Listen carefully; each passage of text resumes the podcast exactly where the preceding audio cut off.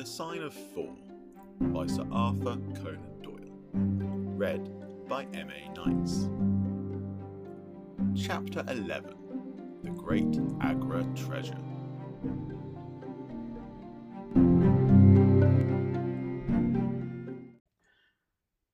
Our captive sat in the cabin opposite to the iron box which he had done so much and waited so long to gain. He was a sunburned, reckless eyed fellow, with a network of lines and wrinkles all over his mahogany features, which told of a hard, open air life. There was a singular prominence about his bearded chin, which marked a man who was not to be easily turned from his purpose. His age may have been fifty or thereabouts, for his black curly hair was thickly shot with grey. His face in repose was not an unpleasing one, though his heavy brows and aggressive chin gave him, as I had lately seen, a terrible expression when moved to anger. He sat now with his handcuffed hands upon his lap, and his head sunk upon his breast, while he looked with his keen, twinkling eyes at the box which had been the cause of his ill doings. It seemed to me that there was more sorrow than anger in his rigid and contained countenance. Once he looked up at me with a gleam of something like humour in his eyes. Well, Jonathan Small, said Holmes, lighting a cigar, I am sorry that it has come to this. And so am I, sir, he answered frankly. I don't believe that I can swing over the job, but I give you my word on the book that I never raised a hand against Mr. Sholto. It was that little hellhound, Tonga, who shot one of his cursed darts into him. I had no part in it, sir. I was as grieved as if it had been my blood relation. I welted the little devil with the slack end of the rope for it, but it was done, and I could not undo it again. Have a cigar, said Holmes, and you best take a pull out of my flask, for you are very wet. How could you expect so small and weak a man as this black fellow to overpower Mr. Sholto and hold him while you were climbing the rope? You seem to know as much about it as if you were there, sir. The truth is that I hoped to find the room clear. I knew the habits of the house pretty well, and it was the time when Mr. Sholto usually went down to his supper. I shall make no secret of the business. The best defence that I can make is just the simple truth. Now, if it had been the old Major, I'd have swung for him with a light heart. I would have thought no more of knifing him than of smoking this cigar. But it's cursed hard that I should be lagged over this young Sholto, with whom I had no quarrel whatever. You are under the charge of Mr. Athelney Jones of Scotland Yard. He is going to bring you up to my rooms, and I shall ask you for a true account of the matter. You must make a clean breast of it, for if you do, I hope that I may be of some use to you. I think T can prove that the poison acts so quickly that the man was dead before ever you reached the room. That he was, sir. I never got such a turn in my life as when I saw him grinning at me with his head on his shoulder as I climbed through the window. It fairly shook me, sir. I'd have half killed Tonga for it if he had not scrambled off. That was how he came to leave his club and some of his darts too, as he tells me, which I dare say helped to put you on our track, though how you kept on it is more than I can tell.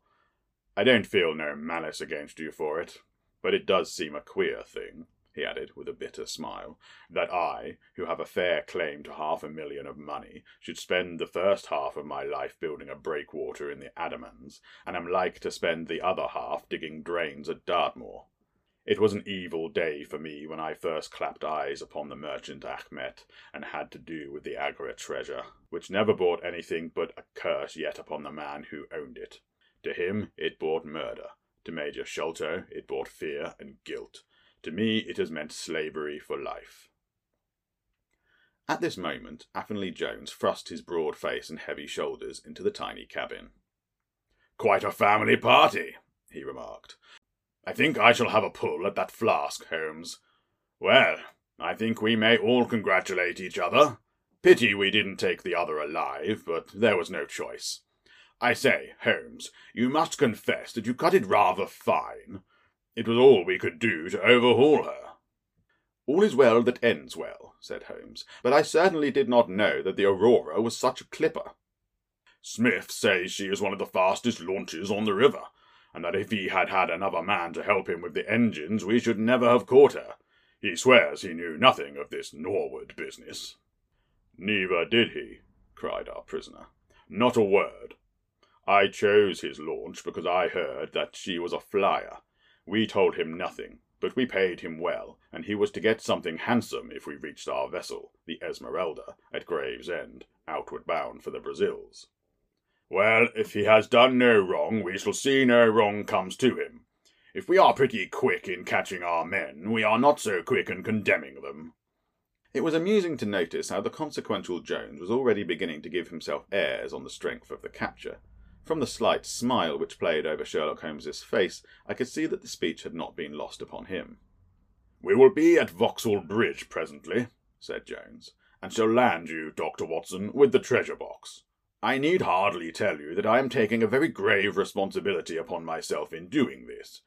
It is most irregular, but of course an agreement is an agreement. I must, however, as a matter of duty, send an inspector with you, since you have so valuable a charge. You will drive, no doubt. Yes, I shall drive.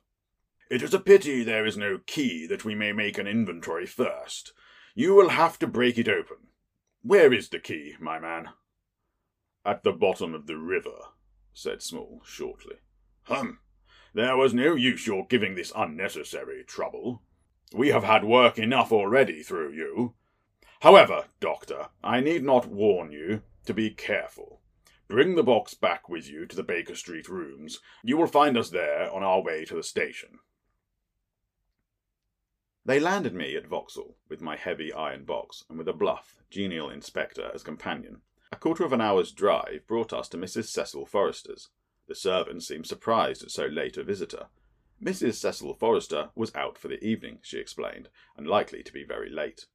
Miss Morstan, however, was in the drawing room, so to the drawing room I went, box in hand, leaving the obliging inspector in the cab.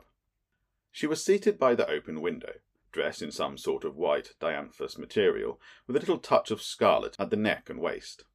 The soft light of a shaded lamp fell upon her as she leaned back in the basket chair, playing over her sweet grave face, and tinting with a dull, metallic sparkle the rich coils of her luxuriant hair.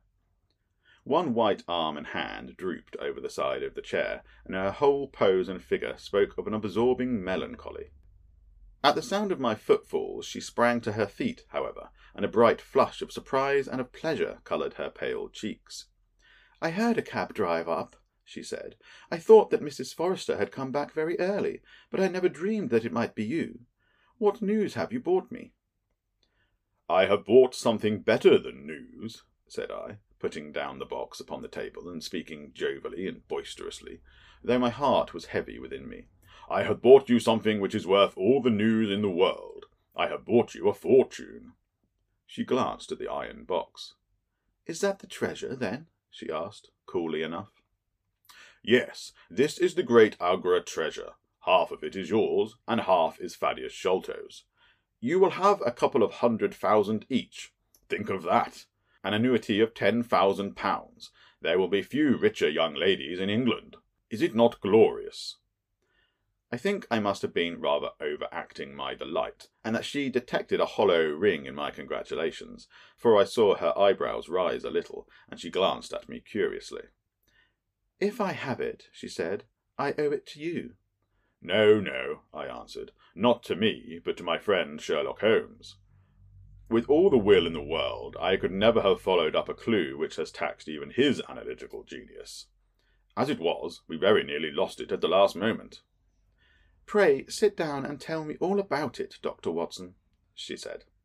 I narrated briefly what had occurred since I had seen her last, Holmes's new method of search, the discovery of the Aurora, the appearance of Athelney Jones, our expedition in the evening, and the wild chase down the Thames. She listened with parted lips and shining eyes to my recital of our adventures. When I spoke of the dart which had so narrowly missed us, she turned so white that I feared that she was about to faint. It is nothing, she said, as I hastened to pour her out some water. I am all right again. It was a shock to me to hear that I had placed my friends in such horrible peril. That is all over, I answered. It was nothing. I will tell you no more gloomy details. Let us turn to something brighter. There is the treasure. What could be brighter than that? I got leave to bring it with me, thinking that it would interest you to be the first to see it. It would be of the greatest interest to me, she said. There was no eagerness in her voice, however. It had struck her, doubtless, that it might seem ungracious upon her part to be indifferent to a prize which had cost so much to win. What a pretty box, she said, stooping over it. This is Indian work, I suppose? Yes, it is Benares metalwork. And so heavy, she exclaimed, trying to raise it. The box alone must be of some value. Where is the key? Small threw it into the Thames, I answered. I must borrow Mrs. Forrester's poker. There was in the front a thick and broad hasp, wrought in the image of a sitting Buddha. Under this I thrust the end of the poker and twisted it outwards as a lever. The hasp sprung open with a loud snap. With trembling fingers I flung back the lid. We both stood gazing in astonishment. The box was empty. No wonder that it was heavy. The ironwork was two thirds of an inch thick all round. It was massive, well made, and solid, like a chest constructed to carry things of great price, but not one shred or crumb of metal or jewellery lay within it. It was absolutely and completely empty. The treasure is lost, said Miss Morstan, calmly. As I listened to the words and realized what they meant, a great shadow seemed to pass from my soul. I did not know how this Agra treasure had weighed me down until now that it was finally removed. It was selfish, no doubt, disloyal, wrong, but I could realize nothing save that the golden barrier was gone from between us. Thank God! I ejaculated from my very heart. She looked at me with a quick, questioning smile. Why do you say that? she asked. Because you are within my reach again, I said, taking her hand. She did not withdraw it. Because I love you, Mary, as truly as ever a man loved a woman. Because this treasure, these riches, sealed my lips.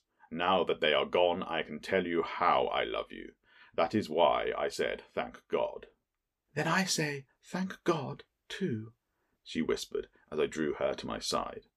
Whoever had lost a treasure I knew that night that I had gained one.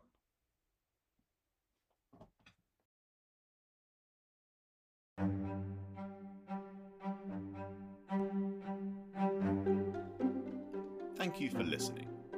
Join me next week for Chapter 12 The Strange Story of Jonathan Small.